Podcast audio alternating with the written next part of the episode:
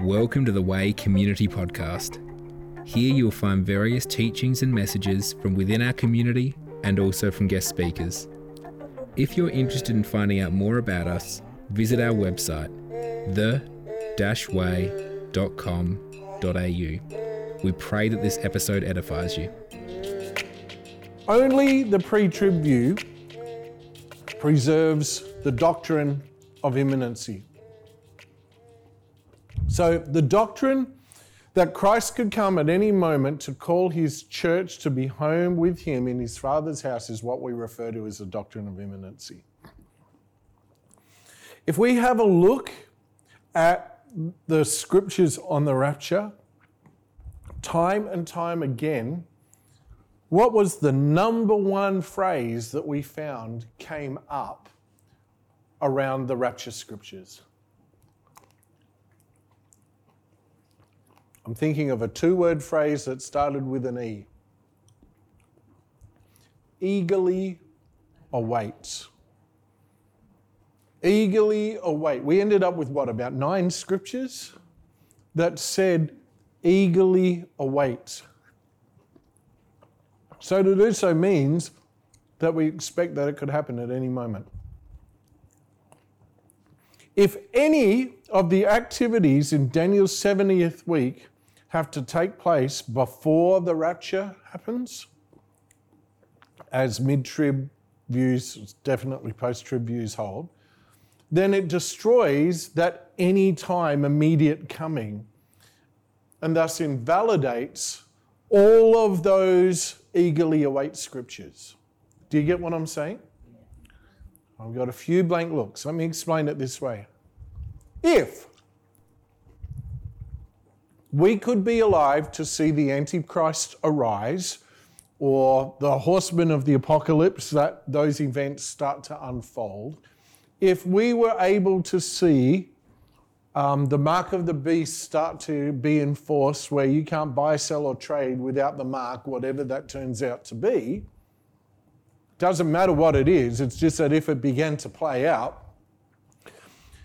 if any of that stuff that's listed in Daniel's 70th week or, or what is um, specifically outlined in Revelation, if any of that could take place before the catching away of the church happened, then it would invalidate the idea that we could be taken at any moment.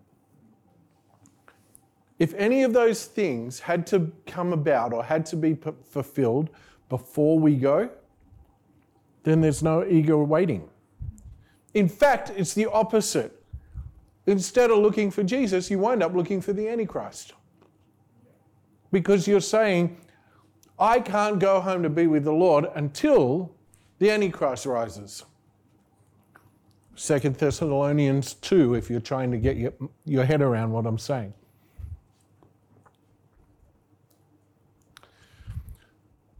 So let's have a look at the two great scriptures around this event, which is 1 Thessalonians and um, chapter 4 and 2 Thessalonians 2. But we're going to have a look at um, uh, 1 Thessalonians 4. The first three chapters of 1 Thessalonians review the things that Paul had already taught to the Thessalonian church their conversion, evangelism, and how to care for one another. Now, the thing you've got to understand about 1 Thessalonians is if it's not the first, it was certainly one of the first epistles written. One of the first books in the New Testament written was First Thessalonians. And it was written to brand new little baby believers, Greeks, who probably had no concept of Old Testament scripture. Maybe a few did. But they didn't get saved like we do today and go, hey, here's a New Living Translation Bible for you to study in your own language, right? It wasn't like that. There was no printing press. The only way that you got a copy of the Bible, which I may remind you, was the Old Testament, was someone had to sit down and handwrite the thing. So these people, pardon me, they're living off the knowledge that's coming from Paul to them, oral knowledge. Okay? So Paul visits these brand new Christians, weeks, months old in the faith. What's he decide to talk to them about? Evangelism, caring for one another. Oh, and let's talk about what happens at the end, too. It's very funny that today there's a book called Seven Habits of Highly Effective People. And one of those highly effective habits is begin with the end in mind. Um, isn't it interesting that Paul decides that one of the key things that these brand new baby believers needs to understand is what's going to happen when it all wraps up. So he looked ahead. The comfort of our calling and the challenge of our calling. Paul had already landed in Thessalonica, and while he was there for two or three weeks, he planted a church and taught them the basics. Later, while in Corinth, he learned that they had become concerned over the death of some of their members. They were worried that those who had died would not get to see the return of Christ. So Paul writes to them this very key passage.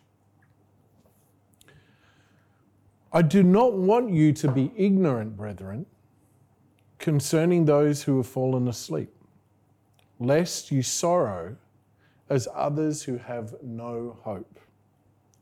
For if we believe that Jesus died and rose again, even so, God will bring with him those who sleep in Jesus.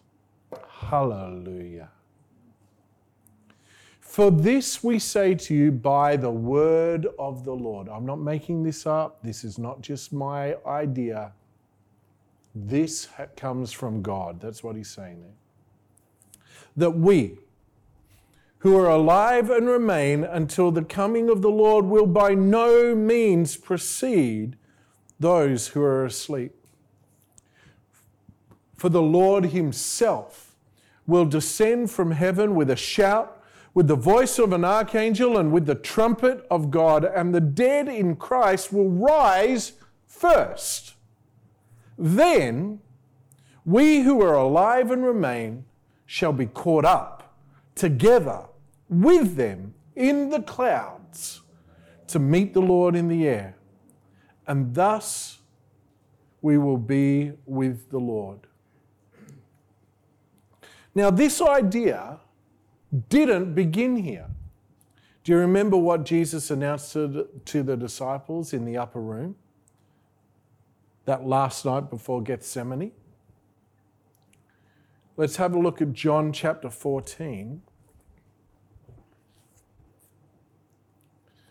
Reading verses 1 to 3. Listen, this is Jesus. He's, he's about to head out to the garden where he is going to be beaten and taken prisoner and eventually led away to the cross. He's in the final moments with his disciples before this event's going to take place. And he says to them, let not your heart be troubled. You believe in God, believe also in me. In my Father's house are many mansions. If it were not so, I would have told you. I go to prepare a place for you.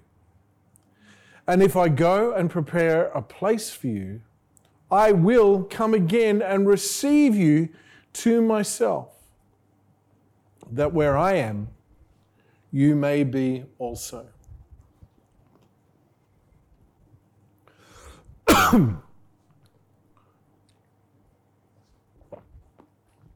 Now, in 1 Thessalonians chapter 5, there's another key passage. Remember, he's writing to these baby believers.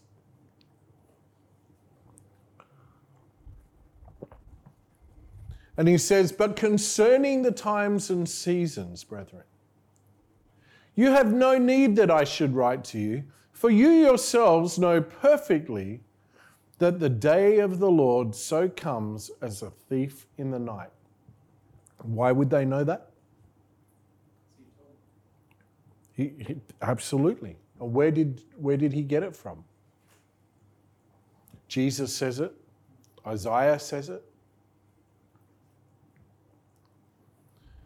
For when they say peace and safety, then sudden destruction comes upon them as labor pains upon a pregnant woman, and they shall not escape. And they, they shall not escape. I want you to see this. He's saying, You know perfectly well that the day of the Lord comes as a thief in the night. For when they say, when they say peace and safety, right? Are you hearing what I'm, I'm doing here? Them out there. When they say peace and safety, then sudden destruction comes upon them as labor pains upon a pregnant woman, and they shall not escape. But you, brethren, are not in darkness, so that this day should overtake you as a thief. You are all sons of light and sons of the day. We are not of the night nor of darkness. Therefore, let us not sleep as others do, but let us watch and be sober. For those who sleep, sleep at night, and those who get drunk are drunk at night. But let us, who are, who are of the day be sober, putting on the breastplate of faith and love, and as a helmet, the hope of salvation. The hope of salvation. For God did not appoint us to wrath, but to obtain salvation through our Lord Jesus Christ. Do you see what he's saying? You know that the day is coming, it's going to come like a thief in the night, and it's going to overtake them, and they're going to be looking for peace and safety, but it's going to come upon them, and they will not escape. But you are not like them. You're not of the darkness. You don't get, you're not in drunkenness and, and of the darkness. You are awake, you are sober, you are alert. You are nothing like them. And you are not appointed to wrath. God did not appoint us to wrath. Now, you, you have to say, well, what wrath, Todd? What wrath? The day of wrath. You are not appointed to that, but to obtain salvation through our Lord Jesus Christ. And, and remember, context. He has already said in the previous chapter. The day's going to come, the, the trumpet, the loud noise, of, and, and the dead are going to rise, and then we're all going to be caught up, and we're going to be with the Lord in the air. And all that's going to happen before all these, these terrible things are going to take place because you're not appointed to wrath. This is good stuff. So he's talking about the children of darkness. Jesus will come as a thief in the night to the children of the night. The children of the day will know the season so that they won't be caught by surprise. But the key passage is verse 9 when it says, There is a time of God's wrath coming, which the Lord Jesus Christ Himself labels as the Great Tribulation, which the church will not be subject to. So that, that scripture there gives us great hope that we are, we are protected, we are removed from this event. Now, the second thing that I want to show you is this concept of the man of sin and the restrainer. So, Second Thessalonians, the first letter to the Thessalonians, alleviated their concerns for a while. But then another letter was being circulated in Thessalonica, a forgery claiming to be from Paul. Paul wrote Second Thessalonians in response to that upsetting letter.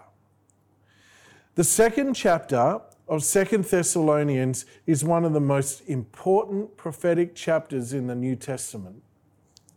We'll look at it carefully because it deals with the order of events around which there is much confusion. The Thessalonian church was starting to come under intense persecution. So they assumed that they had entered the Great Tribulation. Anyone heard this scenario before? They were very upset because that implied either they had missed the rapture or Paul had taught them incorrectly. Otherwise, if you assume Paul had taught them that the rapture would follow the tribulation, why would they be upset? You following my logic? If Paul, in his weeks that he had spent with them, had told them about this rapture and the tribulation, and in their mind, the rapture came after the tribulation, then persecution would not upset them, it would excite them. You see what I'm saying? Because they would be thinking, well, this is what was promised, was that there'd be tribulation and then the rapture comes. So this is a good thing, but they're not. These young baby Christians are going, terrible things are happening. This must be what he spoke about We've missed the rapture. You following me? Yeah. To add to their trauma is this forgery claiming that the day of the Lord had indeed come.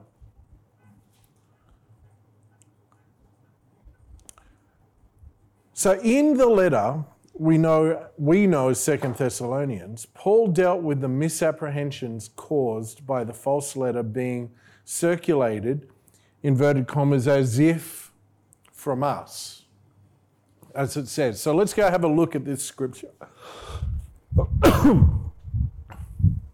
so, Second Thessalonians.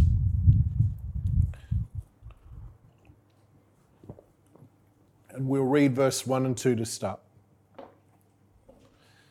Now, brethren, concerning the coming of our Lord Jesus Christ and our gathering together to him, we ask you not to be soon shaken in mind or troubled, either by spirit or by word or by letter, as if from us, as though the day of Christ had already come. So, if they'd been taught a post or mid trib view, they would have rejoiced at the tribulation because that would mean that the second coming was much closer. But they're troubled because they'd been taught that they would be raptured before the tribulation. Because of this fraudulent letter, they figured one of two things either Paul had not caught them correctly or that they'd missed it. In the second chapter, Paul talks about events that had to precede the tribulation, right? Because he's, he's outlining for them what's going to take place. As I said when we were looking at this, he's not trying to give deep Gnostic mysticism. He's talking to baby Christians and he's going, okay, kids, let me spell this out for you. ABC. Make it plain so that you understand and you're not scared. That's what he's doing. He's not trying to go, I can see that you're scared, so let me tell you some ghost stories. Right? He's not doing that. He's trying to allay their fears and make it clear what's going to take place. So let's read on, verse 3. Let no one deceive you by any means, for the day of the Lord will not come unless the falling away comes first falling away.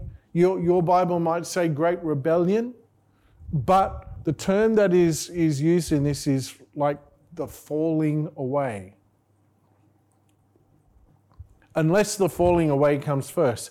and the man of sin is revealed, the son of perdition, who opposes and exalts himself above all that is called God or that is worshipped, so that he sits as God in the temple of God, showing himself that he is God. Do you not remember when I was still with you, I told you these things? Now it's interesting to realize that these topics were issues that Paul had already taught them in those few weeks when he first founded the church. So Paul is actually reminding them of issues that he had taught them from Daniel 9, right? So let no one deceive you by any means, for that day will not come unless, come unless the falling away comes first. So the easiest assumption is that this is referring to a general apostasy. That although some exegetical experts suggest that, that this too may be alluding to the rapture, but it seems that the most common idea is that there will be, before these events take place, that there will be a great apostasy in the world. Okay? Personally, I think he's talking about the rapture. But let's go with standard ideas. Then he says, and the man of sin is revealed. This person will oppose and exalt himself above all that is called God, including Allah. Right? Because it says he will exalt himself above everyone and everything that is called God, including Allah. Sorry? Yeah, and the cows that the Indians worship. Yeah, yeah, yeah. Cows and Allah.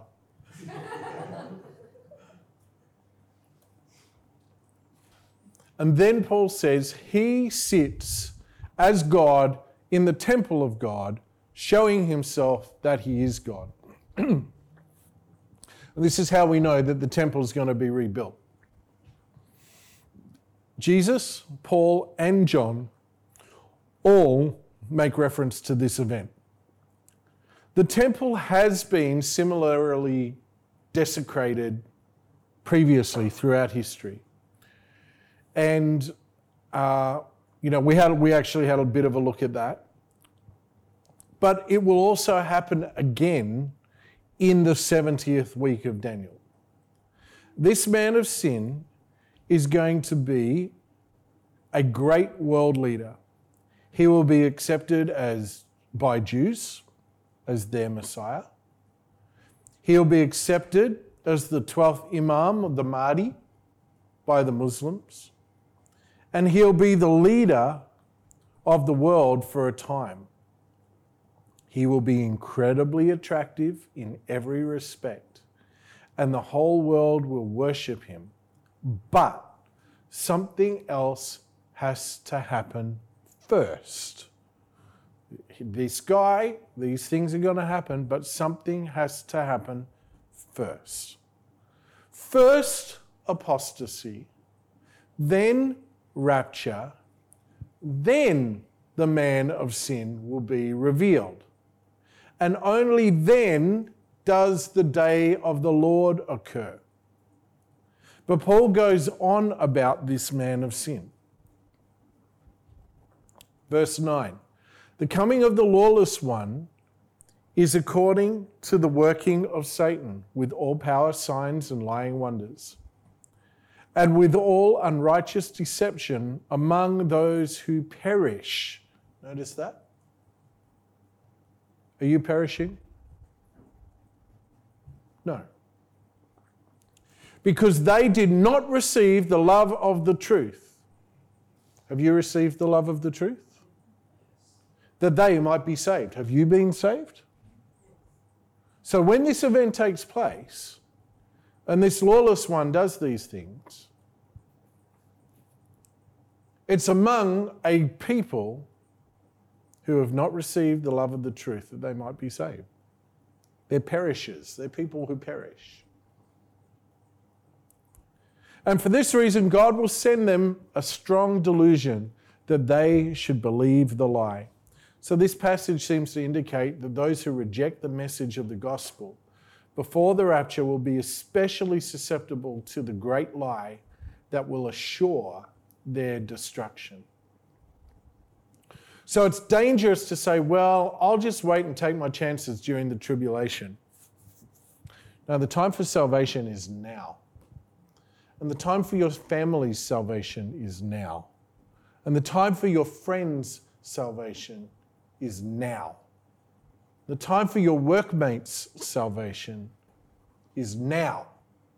And the time for your neighbor's salvation is now. Because what this is telling us is that there is going to be a delusion that is going to come on the world that is going to fool all these people that you love. And that if you are banking on the fact that you've been taken in the rapture to wake your family up, this scripture is suggesting that it is going to be the opposite. And, and this is the thing if you believe the stuff that I'm telling you, it's going to make you share your faith.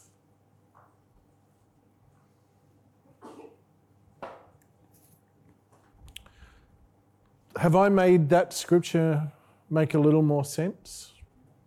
I really want you to get your head around that picture right there. Apostasy, rapture, then the man of sin, then the day of the Lord. The, the man of sin cannot be revealed until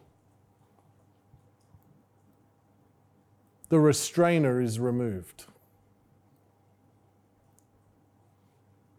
And who's the restrainer? Are you sure? you know, it's not the angel Michael. It's not healthy government. It's, you see, the, the, what I want you to understand is that he was talking to brand new Christians. And he says to them, and you know who restrains, right?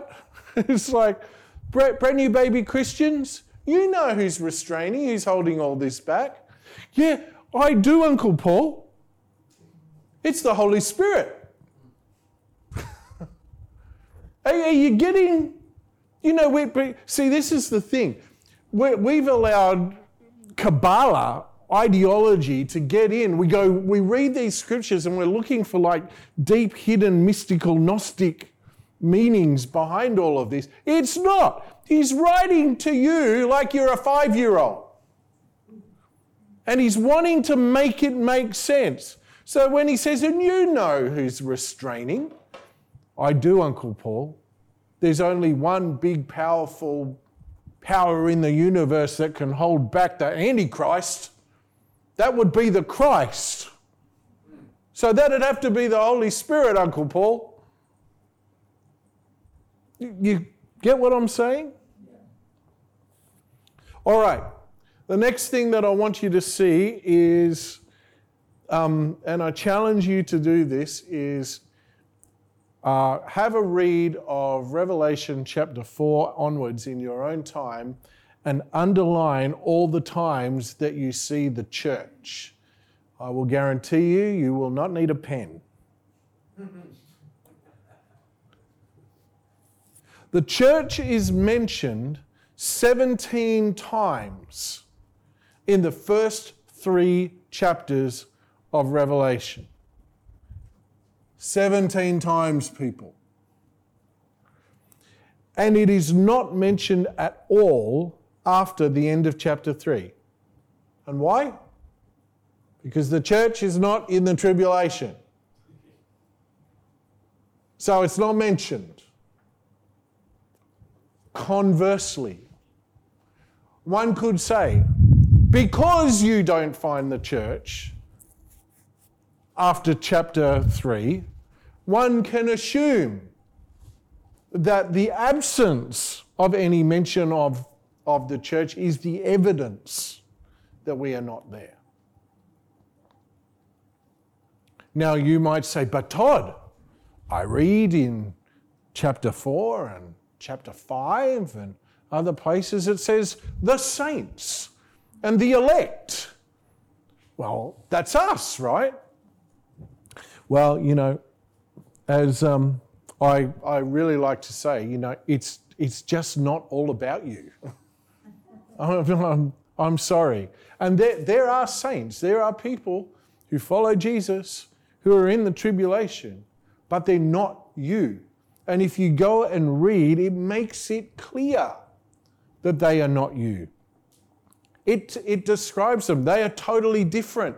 We are described as having crowns and throwing them down. And, uh, you know, there's all, all these descriptions in, in the first part about when we're in heaven. But then we see all these untold millions who are dressed in white robes and have palm branches and they're singing a new song.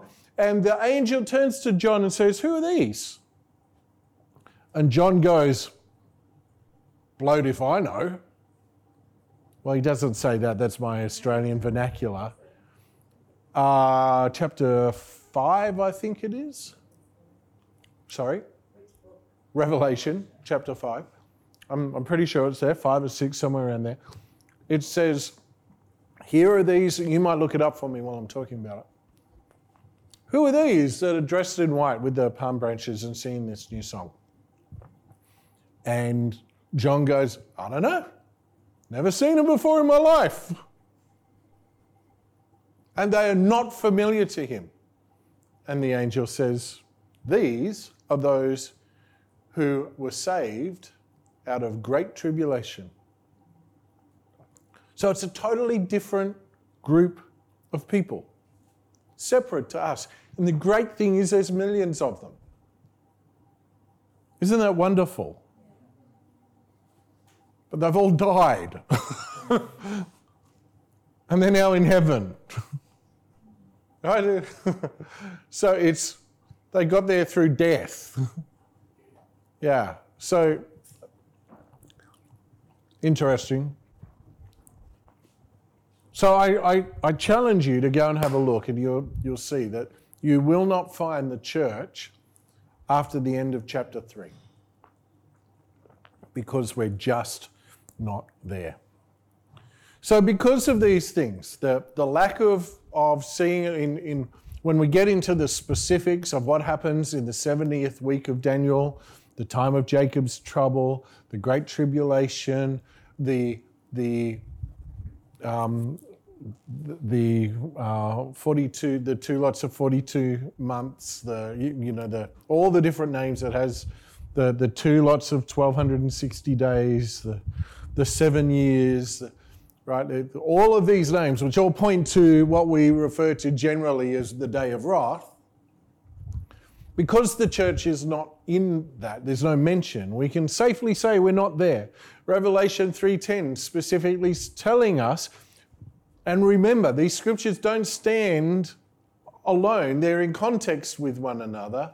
This is put just before he, John starts outlining all of this. He says, Because you have persevered, you will be saved from this day of wrath, which I'm about to describe. Do you see what I'm saying? And both 1 Thessalonians 4 and 2 Thessalonians 2, Paul, writing to his brand new baby Christians, is spelling out spelling it out for them as ABCs so that they can understand and not be afraid. Because I don't want you to be afraid, he says uh, at the conclusion of chapter 4. He says, encourage one another with these words, that there's going to be the, the rising up of the dead, right? You don't have to worry, right? We, you haven't seen that happen yet, so it's okay. The dead are going to rise. You will in no way precede those who have died. So that he's telling them that so that they understand you're not going to go on your own. This stuff can't happen without your brothers and sisters in Christ rising from the dead first. And so, if you haven't seen that happen yet, guess what? It's all okay. You haven't missed out. and you're not in the 70th week of Daniel. so he's, he's making it perfectly clear. So I'm hoping that that has helped round out for you why I believe that the rapture of the church is pre tribulational, that the tribulation will be a real thing. It's not an allegory, it's actually going to happen. It is, I am a futurist. I believe it is going to happen in the future.